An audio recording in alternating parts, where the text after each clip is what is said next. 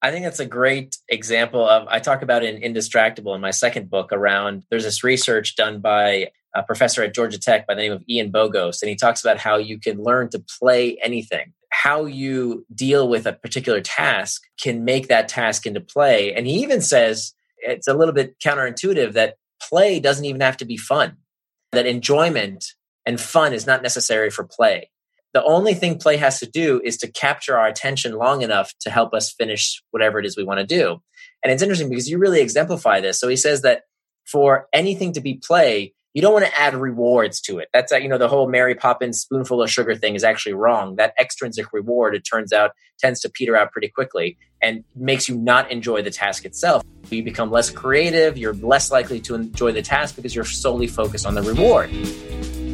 Welcome to the award winning Leadership in the Environment podcast. We guide you to living better by your values.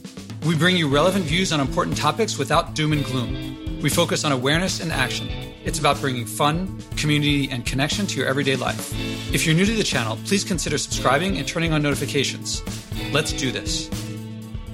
My second conversation with Nir Eyal covered two things how I inspired him and how he inspired me. If I'm not too presumptuous to say I inspired him, the first part is about his choosing not to fly. Several months into the pandemic now, we're all used to not flying. But when he committed, this was before the pandemic, most people I talked to called not flying impossible. Not hard, not difficult, impossible. As it turned out, he emailed me about 24 hours after our first conversation to say he had already substituted one flight with speaking remotely.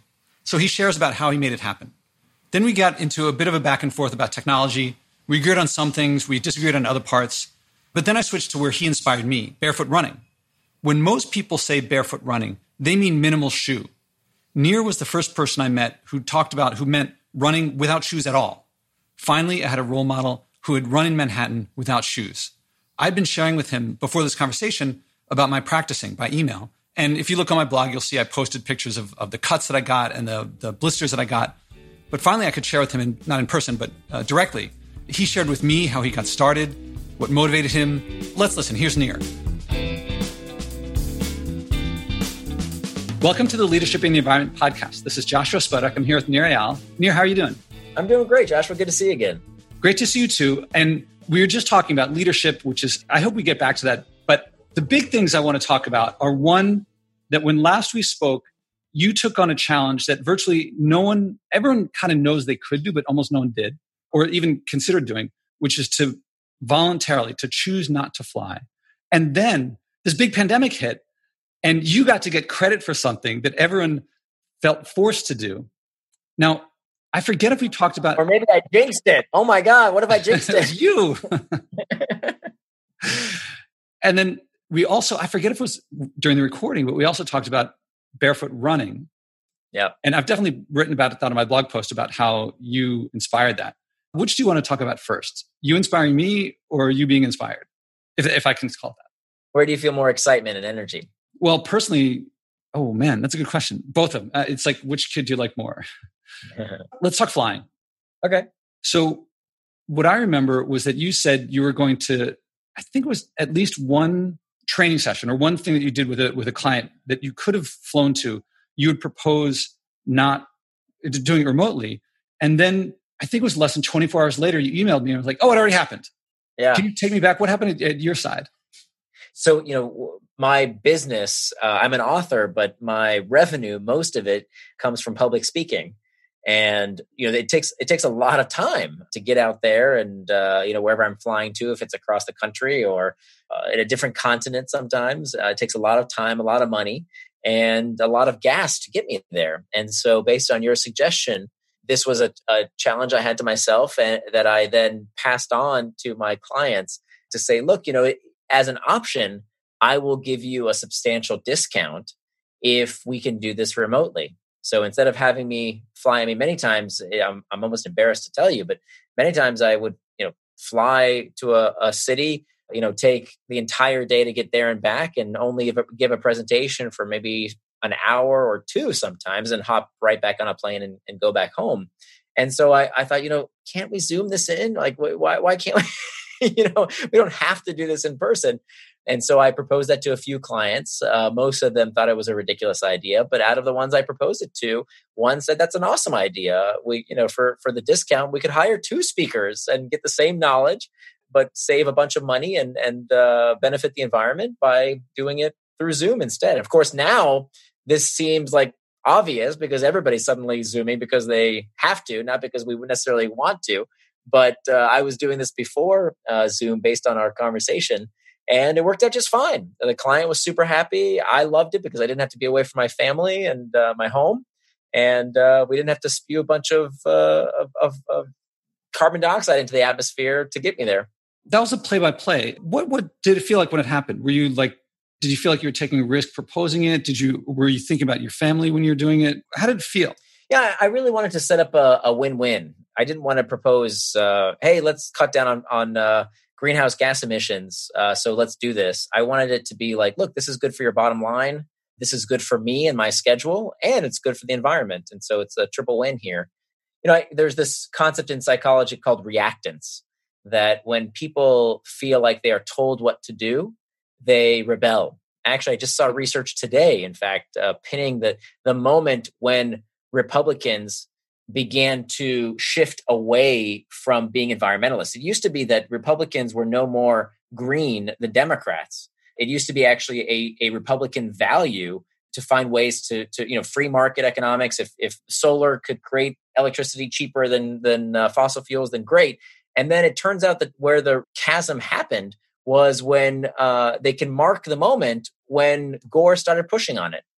That's when they pushed back, right? That it actually used to be a conservative value, especially one in this article. It was one that environmentalism and evangelicalism or evangelical churches were aligned around protecting God's creation. And when one side of one political party took it on as their cause, then it made the other side say, well, whatever they are, we're the opposite.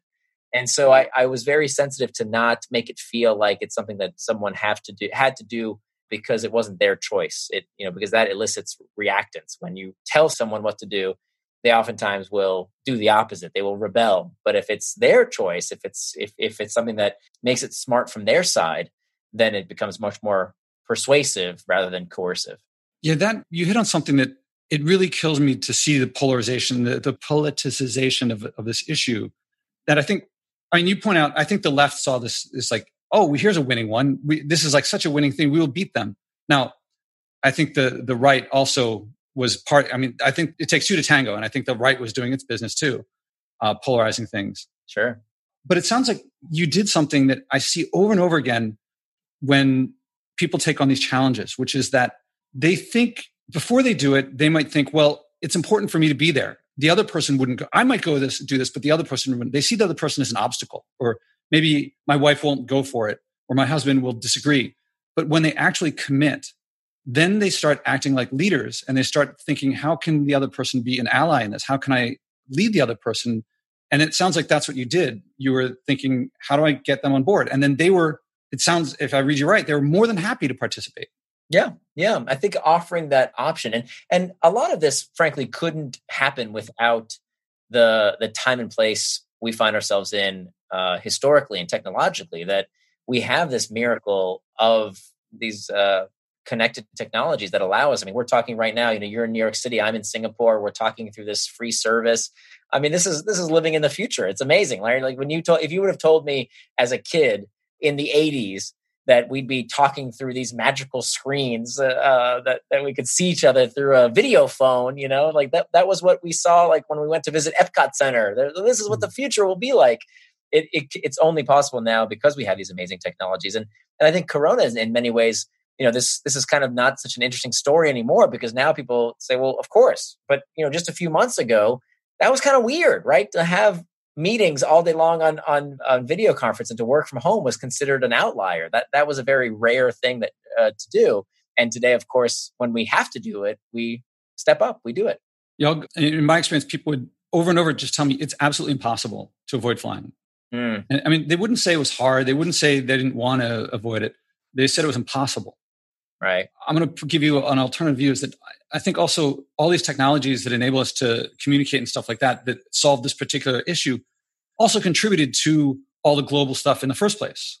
Mm. So that the ability to communicate and do business all the time across the world also led people flying before. I, I think these things go together. Okay, we're using, you're, you're, talking about Zoom to solve the problem of flying places. Mm-hmm. Well, why were we flying places in the first place? Certainly because there were airplanes, but also because we had the communications around the world that enabled us to have a deal. With, I mean, before, why were we, when my company, why did I spend that year in Shanghai?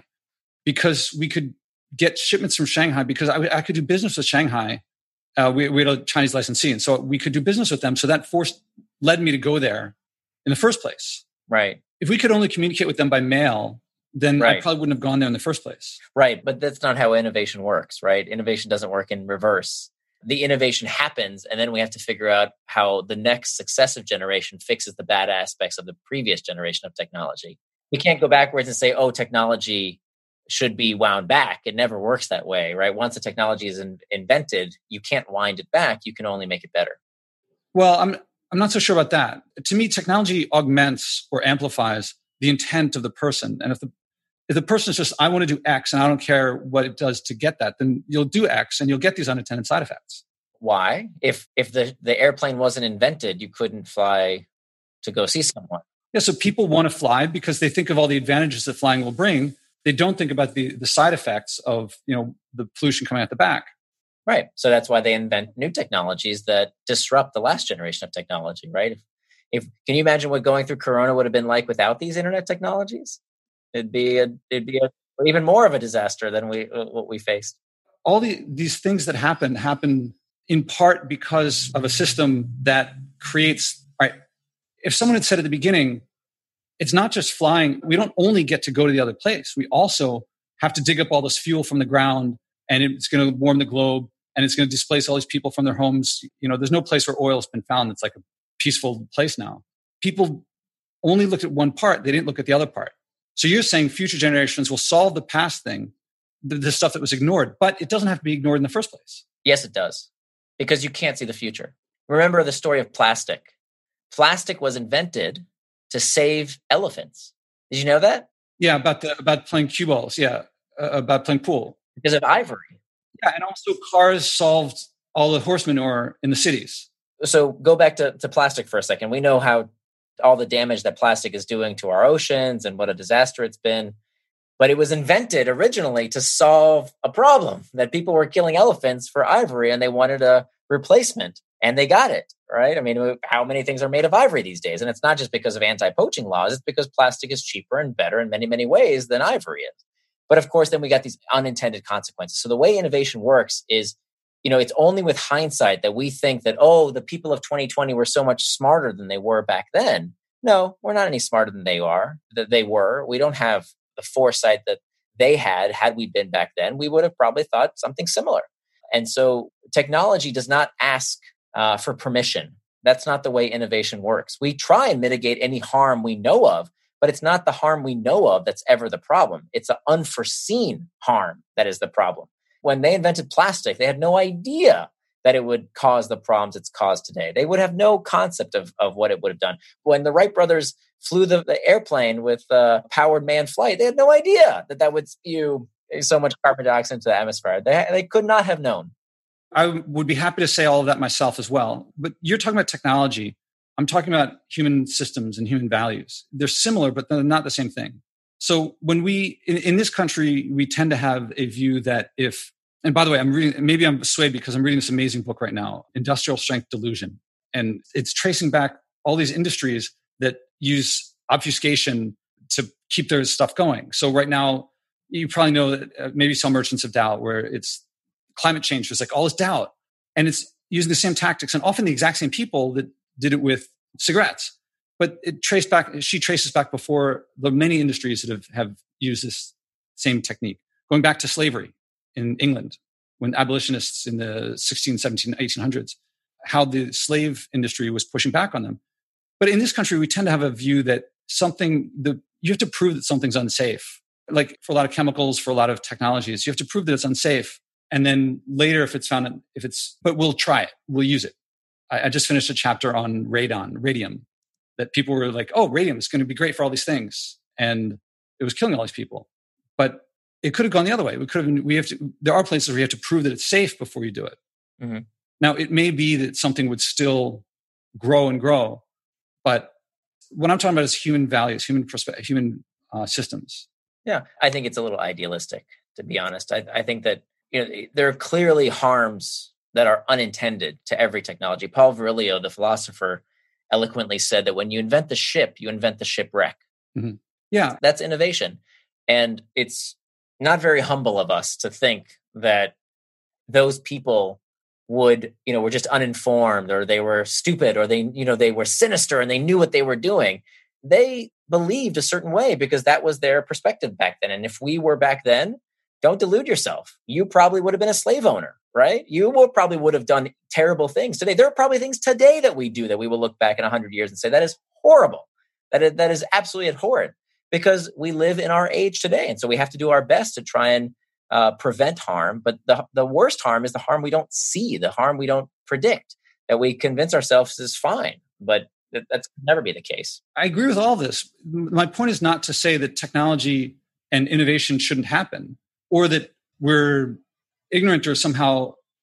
My point is, I think a lot of people say they look to technology as the solution to our problems, even if you recognize that that will cause future problems. Technology is the only thing that's ever increased standards of living prayer and meditation haven't done it. What's increased standard of living? What's it, what has brought more people out of abject misery other than technology enabled by good government? Education. What gives us good education? Democracy. The education is a technology. Oh, well, in that case, if everything's a technology. All right, here's something that comes to mind is that when the Polynesians found Hawaii, there was trade between Polynesia and Hawaii. And the archaeological record apparently shows that the quality of, of nature uh, in Hawaii was like degrading. And then for some reason, communication with the rest of Polynesia ended and they couldn't, there was no trade anymore. And then the archaeological record showed that wildlife was started increasing again. I wasn't there, so I, I don't know exactly what happened, but my guess is that when they realized it's just us, let's change our rules so that we, I mean, apparently they're like draconian rules for like killing certain animals. I would guess because there were very few of them and they realized that we could lose these. That's not technology. That's people realizing that it's just us. There's no one to save us. We can't just get more trees if we cut our last ones down. I don't know exactly how the conversation went, or maybe it's the misreading of history because we don't have a whole lot of records of it. Well, I'm, I'm not arguing with you that conservation is, is a wonderful thing. I don't think there's any disagreement around that. Well, I'm saying it seems to me an improvement of quality of life that didn't come through innovation. Unless you want to call it sounds to me like it was a social, uh, what's the word, reprioritization of values that came with the change in recognizing they couldn't get resources elsewhere. I think what you're describing is the the problem of the commons. That when there is a common space and everybody is out for themselves, that the commons are destroyed. I mean, this is why there's very few cedars in Lebanon today, and and why there's we almost killed off every last buffalo because it was there was no confer- uh, uh, conservation. There was no preservation of these common goods. We just did you know people did in their own interest as much as they uh, they could get as much as they could as quickly as possible.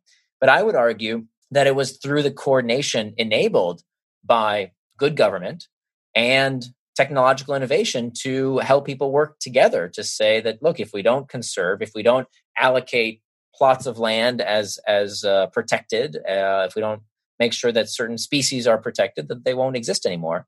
That's wonderful. I'm all for conservation. I don't think that's anti technology at all. In fact, I think we find that. That's why I'm not arguing with you. I'm, I'm not. Yeah.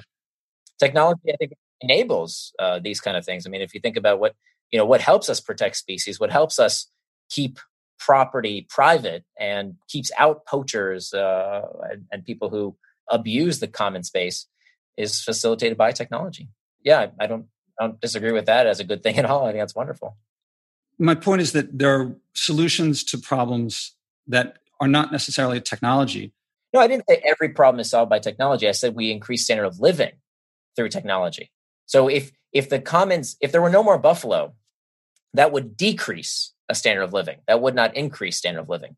The buffalo dying off would would make everything worse the rifle caused all kinds of problems. Not every technology increased the standards of living, but technology as a whole is the only thing that has increased standards of living. I hear that a lot. I mean, equality, distribution of wealth is not necessarily a technology. It doesn't have to be. It's not only technology that can that can affect that, and it can also technology can equally exacerbate that. I think it will amplify what people want to get out of it. And leadership in the environment is about people's emotions and people's motivations and people's stories and people's beliefs. And these can, these things can affect standard of living significantly as well, independent of technology.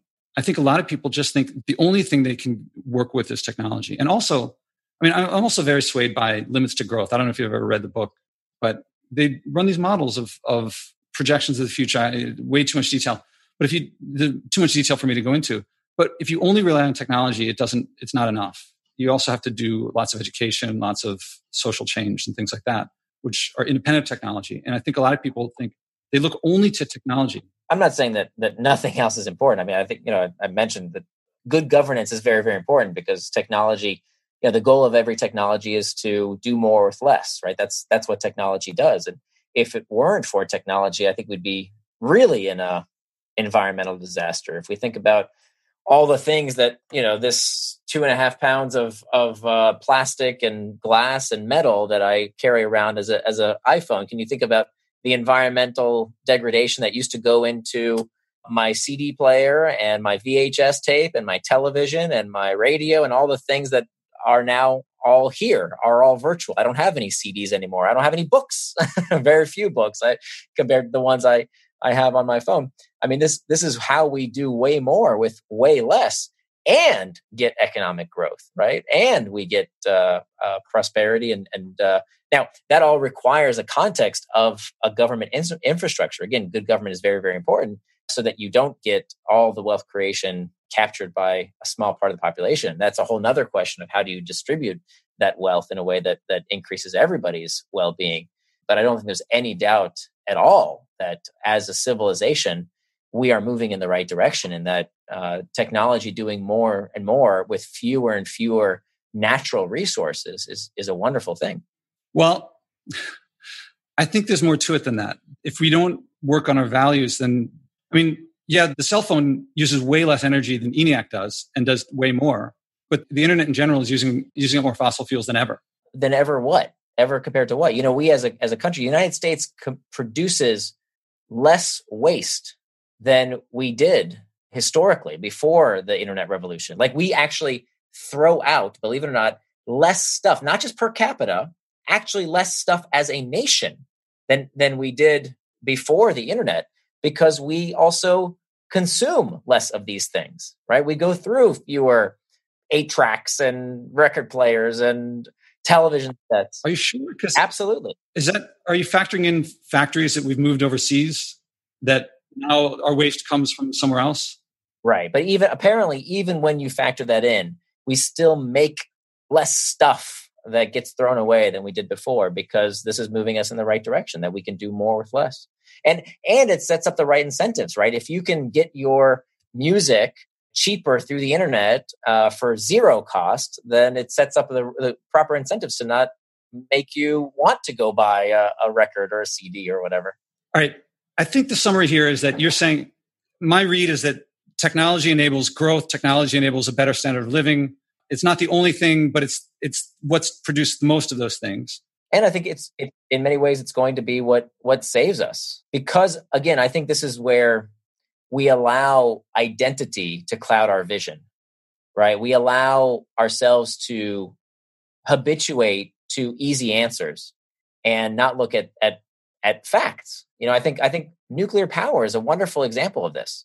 We are so scarred by Three Mile Island and Chernobyl that we're not investing in one of the few technologies that can actually save our asses. The nuclear technology today is nothing like what nuclear technology was 20, 30 years ago. And for most people, when they hear just they just hear the word, they don't even think. No, they don't. No, no, no, no. Nuclear? No, no, no, no. We don't want that. Well, it's you know we, we have to stay open minded and not you know just like the the republicans on one side won't hear anything that has to do with the environment the democrats on the other side don't want to do anything that has to do with technological innovation. And so i i see myself as a as a realist somewhere in the middle of if you got any good ideas to save the environment i'm all for it because i'm a conservationist. I want to protect these things.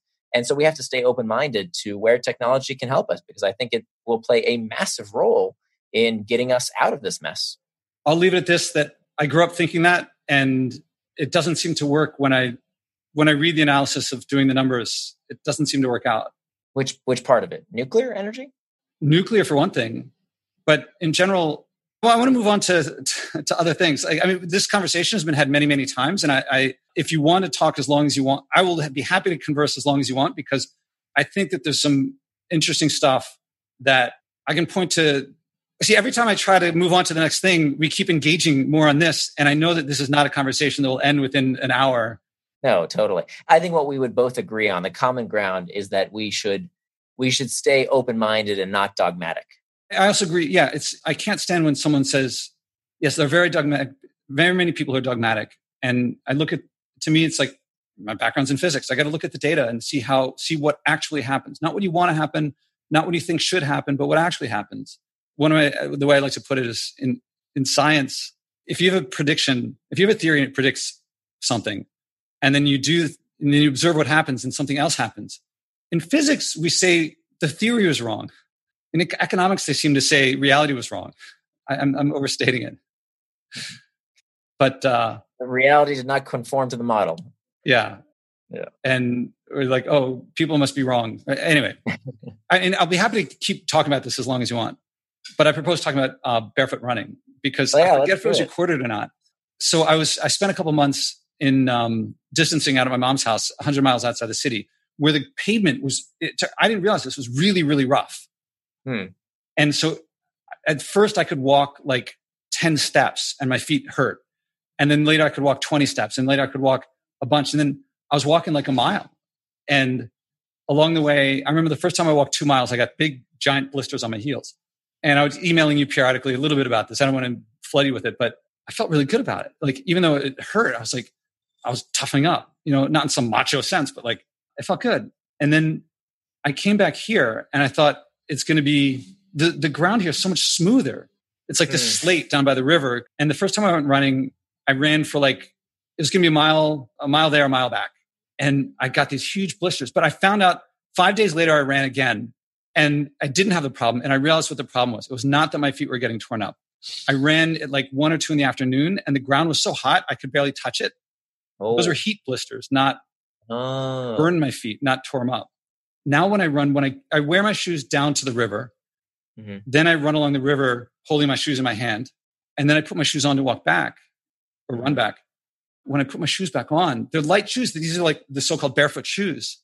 Yeah. And I'm like, oh, they're so it's so constraining, it's so confining. Right. and I think, oh man, I'm glad Nir got me into this because now I, I, really like barefoot running. Are you like really into it? Is it like really a, it's like it feels like there's a pleasure that I didn't know of before. It's awesome for many reasons. I mean, it's one, I don't get injured as much. So I'm I'm not like a, a zealot about this. If if you run without pain, good on you. That's fantastic. Don't change that was never the case for me. For as long as I ran, if I wore shoes and I and I bought into the whole, you know, you want the big cushion because you don't want to stress out your knees, right? You want like a big air bubble, you know, Nike Airs. That's mm-hmm. what you know. That's what you I, I would run in, and I would constantly be in pain. I would get shin splints. I would get knee pain.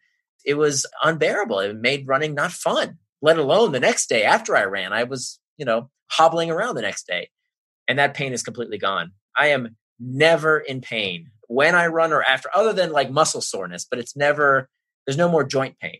And that's, that's why I do it. But I also find it to be really fun.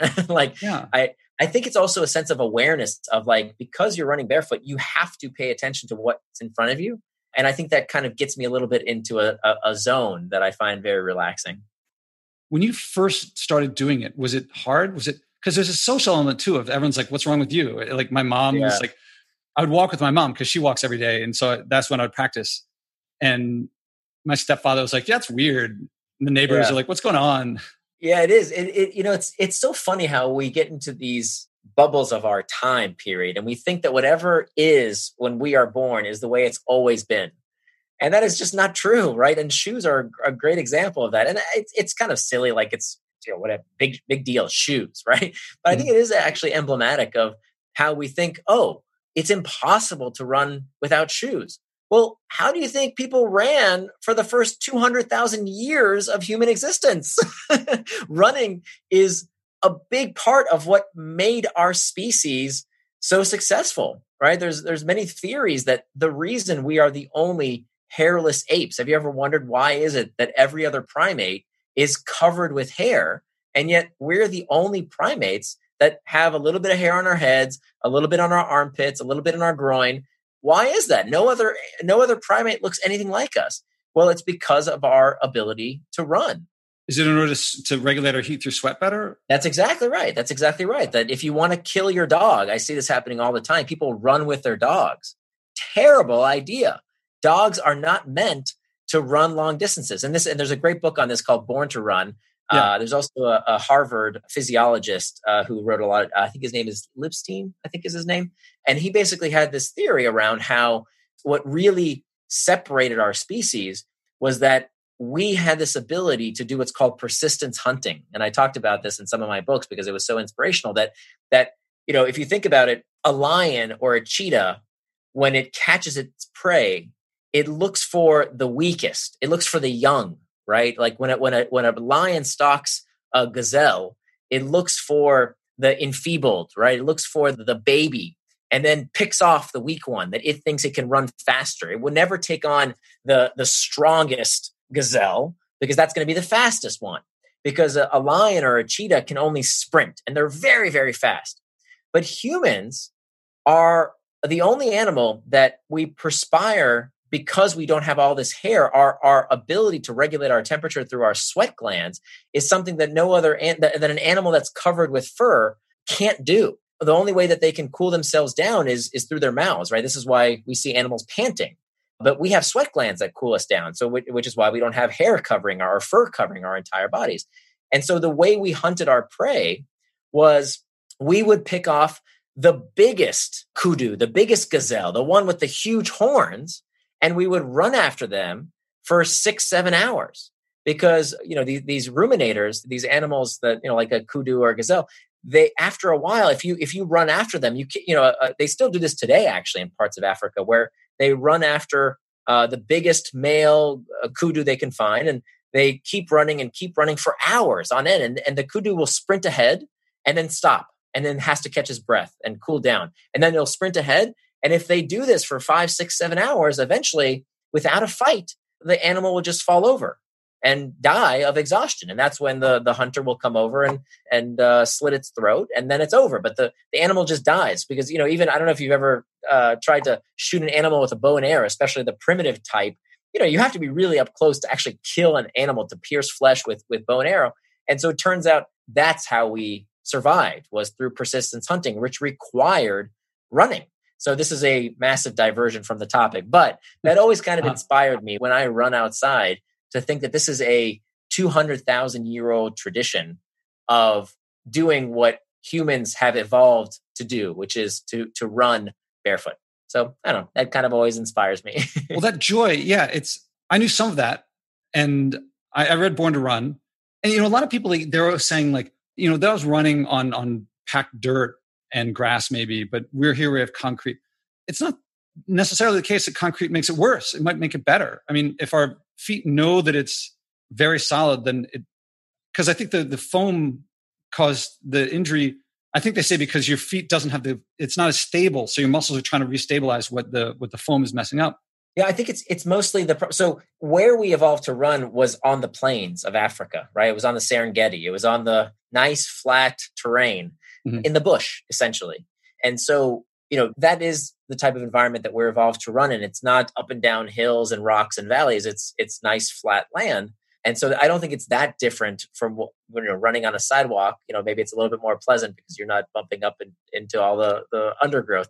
But i think the problem at least from my experience is that when you run on these cushioned shoes it is almost impossible to not heel strike and this was the source of all my problems is that when I ran with big, thick heels, uh, thinking that they were cushioning my stride, what I was doing was landing on my heel. And every time that happened, I was essentially stopping and starting and stopping and starting and banging against my uh, my my knees and making the problem worse.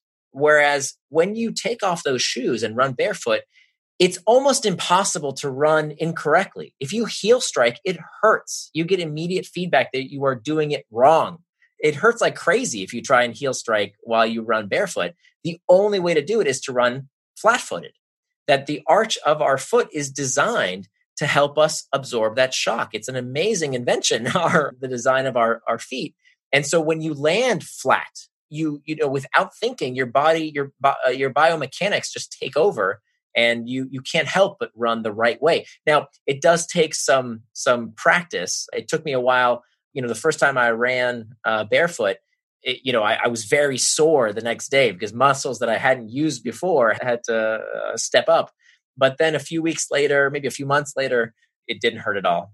Yeah, you mentioned the muscle soreness. I presume also the soles of your feet took a while to build up the the toughness.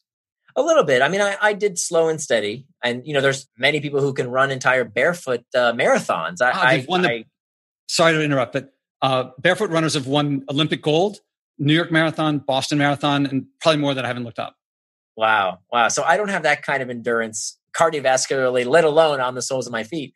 But I regularly run four miles without anything on my feet and have no problems. And my feet are not, you know, people say, well, aren't your, don't you have like super thick calluses on your feet? No, they look pretty much like anybody else's, but uh, feels great. I man, I really enjoy it. The social part was scary for a while, and I'm like, you know what? Fuck it. I live in Manhattan. I can do whatever I want. Like I'm not hurting anyone, and that's what we're all about here. It's like you're not hurting anyone. Do whatever you want. And yeah. I remember the first couple times when I noticed gravel, and I thought, actually, I know that that's not going to hurt me too much, and I just ran right through it. And I was like, you know, bigger stones might hurt, but that's fine. I was like, yeah, that wouldn't have happened before. And I love that you're in the line of, of guests who have inspired me back. So Aww. John Lee Dumas, his commitment was he was going to go and pick up garbage from his beach. And those conversations with him led to me to start plogging, which is I not when I run, I also pick up garbage. Huh. And I started, so now I only plog. I've, I've 100% switched so that when I run, you know, I have, certain, I have, certain rules. Like if it's if it's wet, I'm not going to pick it up. If it's you know in a puddle or if it's absorbent, I don't pick up like tissues. Uh, cigarette butts and smaller, I don't pick up. Uh, and if I if I don't carry a bag with me, if I I'm running here, there's trash cans all over. So if I see a trash can, if there's no tra- if I there's a few spots where it's like a mile between trash cans. All right, I don't always carry trash a mile, but sometimes I will. Yeah, I had Joe DeSena who founded the um, uh, Spartan Race, one of these obstacle course. I know Joe. Yeah. Okay, and we. Oh, I think yeah, I think I saw you on his podcast on Spartan Up. Yeah, he carries that kettlebell around with him. Yeah, and so I had this rowing machine, and he and I were talking about indoor versus outdoor exercise. And I'd been thinking about taking my rowing machine up to my roof, and I never take the elevator. And so I was like, how am I going to, like, I was, what was holding me back was I didn't want to take the rowing machine in the elevator because I felt like I didn't want to use the elevator. So talking to him, I was like, next, I took the rowing machine apart, took up one big piece, 11 flights up the stairs, came back down, took the other piece, oh 11 God. flights up, back down. Then to take them back, both back down again. And it was really fun. I mean, because I'm like, I'm probably not going to do it that much because it was, it's really bulky and I kept banging against the walls and I don't want to mess up the walls and I don't want to mess up my rowing machine. Yeah. But there's a mindset shift of just like, I'm going to do this. And then it's not like, oh, what a pain, but I'm doing, you know, I'm doing my Spartan race here in my staircase. I think that's a great example of, I talk about in Indistractable in my second book around, there's this research done by a professor at Georgia Tech by the name of Ian Bogost, and he talks about how you can learn to play anything. That that how you deal with a particular task can make that task into play. And he even says it's a little bit counterintuitive that play doesn't even have to be fun. That play is not necessary. Uh, I'm sorry, that enjoyment and fun is not necessary for play that the only thing play has to do is to capture our attention long enough to help us finish whatever it is we want to do. And it's interesting because you really exemplify this. So he says that for anything to be play, you don't want to add rewards to it. That's that, you know the whole Mary Poppins spoonful of sugar thing is actually wrong. That extrinsic reward, it turns out, tends to peter out pretty quickly and makes you not enjoy the task itself. What you dis- the extrinsic will displace the intrinsic. Exactly. That's exactly yeah. what happens. So you become less creative. You're less likely to enjoy the task because you're solely focused on the reward.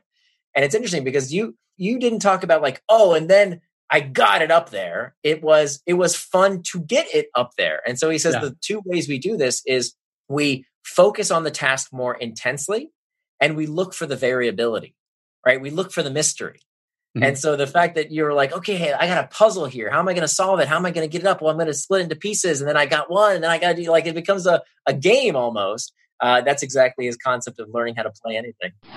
If you like the show, I recommend acting, as my guests do. It works best with someone supportive your spouse, parents, kids, neighbors, or friends. Learn the four step process I do with my guests and describe in my TEDx talks and do it together. You'll find yourself acting on something you care about, something meaningful. Whether you start big or small doesn't matter. If you care, if it's meaningful, you'll keep doing it. You'll reach big. Eventually, stewardship will feel normal. You'll wish you had started earlier. Second, I recommend donating to help this podcast at joshuaspodek.com slash donate. I promote degrowth and stewardship, which no advertiser will touch, but brings joy, community, connection, and abundance to you when you act and global change in the long run. Help us keep going. That's joshuaspodek.com slash donate. Actually, I forgot to mention another part of it was that, so I carried up 11 flights, half of it, came back down. So that's 22 flights, but going down is not the same as it going up. Then I get up there and I think, oh man, that was all like going up and down. I'm going to take it easy for the actual row. So normally I rode 20 minutes. So I was like, I'll take it easy. And I rode 30 minutes. Nice. it was just like adding more fun. And yeah. there's a way that I tell it. I tell a story of, uh, it's these kids, they play in a field and they make a lot of noise and there's a house by the field and, and the guy comes out and says, Hey, you're making all this noise. Can you guys keep it down? They're like, Hey, it's a public field. We're, we're just playing. So he goes inside, comes back out and says, All right, since I can't stop you guys, I'm going to give you each a dollar. And so like, okay, whatever. So they get the dollar. So the next day they come out and start playing. It comes out because of each a dollar because they're making so much noise. And then after a week, they're playing and uh, each day he's giving them a dollar. And then they, they're like playing for a while. And like, hey, that old guy hasn't come out and given us a dollar. So they go to knock on the door and he's like, yeah. And they go, where's our dollar? You keep giving us a dollar. And he goes, oh, I don't have any money to pay you anymore. So they go home. Mm. he's displaced their, yeah. Their desire, uh, yeah. Yeah. You have a special, this might be your superpower, I think, is that you have an amazing ability to make anything into play. You really make things into a puzzle, which is an amazing skill, right? Whatever challenge you face for yourself, for someone else, if you impose it on them, it would be punishment. But for you, it's a challenge, it's a puzzle. And I think that's really beautiful. Well, it's, I mean, I teach it in my leadership course. My leadership step by step book describes how you got your environments, your beliefs, your behaviors is what creates your emotional state, which creates your emotions, and you can change your beliefs. Mm-hmm. And so, I mean, we before we started hitting record, and I was okay. I'm going to be locked in. What role models do I have in this area? Well, Nelson Mandela, Viktor Frankl, uh, Jean Dominique Bauby, who is uh, who wrote Diving Bell and the Butterfly, and these people had my situation is like nothing compared. Like I got a long way to go before my being locked up is like Auschwitz. I mean, mm-hmm. this is child's play.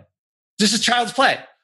I mean, it's also a, a, lot of like, what can I change? What can't I change? What I can't change, that's gravity. I don't get mad at gravity. And yeah. so I don't get mad at a virus. It's mm-hmm. actually, I, yeah, I just look at things to figure out how I can enjoy these things. Awesome. That's a, that's a, that's a great skill. Oh yeah. When I was, when I was doing all that barefoot walking up at, my mom's place and I was thinking like, what am I going to say if people stop and ask me, and I'll get in trouble for saying this. I'm really saying this about me in the past. So I'm not saying this about anybody else. But I think this enables me to call more people pussy. and I don't want to sound macho or something like that. But it's like the more people that I can say pussy in comparison, I'm really talking about myself, right? That, and I'm not trying to be competitive. I, I hope the, the playfulness is coming out of this. Yeah, yeah, yeah. It's, well, I like that. Yeah, it's, call them weak. Yeah, I'm not sure. I think that's pretty sexist. So we'll we'll say yeah. That's what I got to make sure that in today's world, like, you know, it's the age of, of Me Too, so we can't we can't say that stuff anymore. yeah. yeah. There is something interesting. There's almost like a variable reward to when you're out there, and uh, and you know you're doing something a little bit strange. The looks you get is a little bit part of the fun. Yeah. I remember yeah. many times when I would be bare when I would go out barefoot running in New York, and somebody would yell at me, hey dude you got no shoes like as if i forgot you know like what where'd my shoes go i haven't gotten used to it enough that i still I, am looking at the other people's eyes to see when they look and see yeah. yeah i went from feeling embarrassed to feeling like special and i want to get past that too to just feeling ordinary. Yeah it's part of the i think that's part of the play it's part of the game the variability of oh this is interesting. I mean i think a lot of it is it's it's a there's a lot of sensations going on right? Your feet are actually super sensitive and like feeling the earth and like you know, being aware of what it is you're walking on and how you can change your stride, how you can change your knee balance, how you can, you know, there's so many things that I think it just makes you a lot more aware of what you're doing, which I think makes it much more interesting than plodding along. You know, I can't, I can't feel my feet. I can't, like now when I put on shoes, I, I definitely don't run as fast and it's nowhere near as enjoyable. Now I want to wrap up with, um, there's one thing I've been meaning to ask you because it's been six months since I read your book, Indistractable. And there's one that I use a lot, and I think I got it from you. And I want to see if I remember it right, which is that nowadays, when I say I want to, you know, oh, I'll just take, I'll go on Reddit for a 2nd mm-hmm. I tell myself, see if I feel that way in 10 minutes. Yeah, 10 minute That was from you, right? That was, so what, yeah. can you remind well, I did, me? I didn't invent it, but I, I wrote about it. I got it from you. Yeah. Well, can yeah. you, because what I think is if I, if I still want to do it in 10 minutes, then I'll do it in 10 minutes. And I never do. Yeah. And I think if you want to do that, did I do I remember it right? Right. That's right. That's right. So it's not so sometimes it's misinterpreted. People think I will do it for 10 minutes and that's not right. it's I will do it in 10 minutes. So it, whether it's eating that piece of chocolate cake or going online and you know googling something when you really want to work on that big project or whatever the case might be, it's to tell yourself I can do that thing but I'll do it in 10 minutes. And this is actually this works uh, based on a principle we talked about earlier. It's all about reactance that when many people have um, impose strict abstinence on themselves, it backfires. It's like a it's like a rubber band that when you pull, pull, pull, and tell yourself, no, don't do it, don't do it, don't do it, don't do it, don't do it. When you eventually give in, the relief of telling yourself not to do something, in fact, is what feels good. There's some research that shows that actually this is why cigarettes are so addictive, because it turns out that most smokers don't actually like the taste of cigarettes when they stop and think about like what is this that i'm experiencing like smell the smoke taste it in your mouth they think it's gross the reason we get addicted to cigarettes is not just the nicotine. The nicotine elicits a sensation but it's not necessarily what makes us addicted. What makes us addicted is it's the only way to relieve the tension of telling yourself not to do something is to do it ironically enough. And so abstinence can oftentimes backfire. That a much healthier way is to say i can do it. I am in complete control. If I want to smoke the cigarette, I can smoke it. If I want to go on Facebook, I can go on Facebook. If I want to eat the chocolate cake, I can eat the chocolate cake. I am in control. But you know what? I am deciding to do it in 10 minutes. Not right now, in 10 minutes. And you're absolutely right that nine times out of 10, when the 10 minutes are up, you don't feel like it anymore because uh, we have this misperception that that emotions, that urges uh, will last forever. When we feel angry, we think, oh, I'm always going to be angry. When we feel uh, a temptation, when we feel desire, we feel like, oh, it's never going to go away. And of course, that's never the case. That these things are are, are transitory. You were saying, as you were saying cigarettes, I was also thinking Doritos sounds very similar, or ice cream. It's like uh, they. It's very true. Yeah, like it's been a long time since I've had a Dorito, but I remember the first bite would be really good, but actually then they taste bad. Like after the first couple bites, in my experience. Oh, I don't know, man. Doritos are pretty freaking awesome. I, I, I, haven't had one in a while, but I remember like, so I used to be clinically obese, and uh, man, Doritos would would get me. And you know what? You are right that the first couple bites are amazing. It's like you know the first lick of ice cream is always the best, and then you're kind of chasing the same sensation, and you keep eating and keep eating, even if you're not hungry. You're just chasing that same association uh, because the brain doesn't do what feels good. The brain does what felt good. But if you delay and you say, okay, I'm going to have that ice cream in 10 minutes, I'm going to have my first Dorito, not right now, I'm going to have it in 10 minutes from now. Actually, not, it doesn't always work, but it, it works you know, about nine times out of 10. And another thing, actually, here behind me, do you see it says, um, the listeners can't, we're on video, but it says home stretch of a life goal. So I've been getting close. I'm not putting the hat on to be indistractable. How much of this came from you? Is that my abs are getting really not ripped, but like I'm getting really good definition. And uh-huh. I want to, I've always gotten several times I've been close to this, but never really getting that last bit of fat away from like around the belly button. And so this uh-huh. is my reminder of like, I want to get to that. I want to, I'm in the home stretch of a life goal that I'm eating at a slight cal- caloric deficit for a bit. And, but that helps me. That's my, like, that's my statement. And like everyone can see it. Yeah. Not everyone knows what it means, but, uh, it's my touchstone when I'm actually i'm not even eating i'm not hungry at the end of the meal i'm still full i'm just not stuffed mm-hmm. and that seems to be that seems to do the trick mm. but having this reminder up there did that come for you or is that, is that for me like it's home stretch of the life go no i don't think that's for me i mean just to say just to have like a reminder because I think of, of your wife with the picture of the wife with the hat. The concentration crown. And this is my own thing, like to remind myself I'm in a mode right now, although it's on like a month time scale. Is actually intended to keep others away. It's meant to keep our daughter from interrupting us while we're we're working. So we put on a, a hat that's silly, that's very noticeable, and mm-hmm. it keeps it it prevents uh, someone else from interrupting you while you're trying to be indistractable. All right, so this is my own thing then. Yeah, hey, I still think of you. Mantra, mantras and and uh, you know daily mantras are are fantastic. So if that reinforces uh, a goal, that's that's and it's working for you, that's wonderful. Cool. All right. So to wrap up, any any last words? Anything to say to the listeners? Oh, I appreciate it. Yeah, if uh, if you're interested in learning more about my work, I publish uh, something original once every two weeks on my blog nirandfar.com and near is spelled like my first name n-i-r so n-i-r and far.com and my book, my latest book is Indistractable How to Control Your Attention and Choose Your Life. And there's actually a an 80 page workbook that we couldn't fit into the edition the final edition of the book, but it's it's free on my website. If you go to nirandfar.com, you can get the Indistractable workbook for free. I'll add that I subscribe to very few newsletters and I subscribe to yours. Oh, thank you. I appreciate yeah. that. I don't click on everyone, but I, I mean, it's small enough number of links that I, I, it's not a whole lot of scrolling through. I'm like, okay, I'll read a couple Oh, the news digest. Yeah, so I sent a weekly. I sent a weekly uh, articles that I thought, thought were worth reading, and then I publish my own articles once every two weeks. Oh, then I. Oh, then I have to look at that one. yeah, they're they're usually it's usually every uh, it's usually the top article every two weeks is a new one I've written too. Sorry, I haven't. I wasn't paying attention then. No, that's well, okay. well, Nir Eyal, thank you very much. Oh, my pleasure. Thank you so much for having me. The technology conversation probably sounded annoying. Maybe it did. On the one hand, it's annoying for everyone to dwell on differences. On the other, what do you do when you disagree on something? Not talk about it?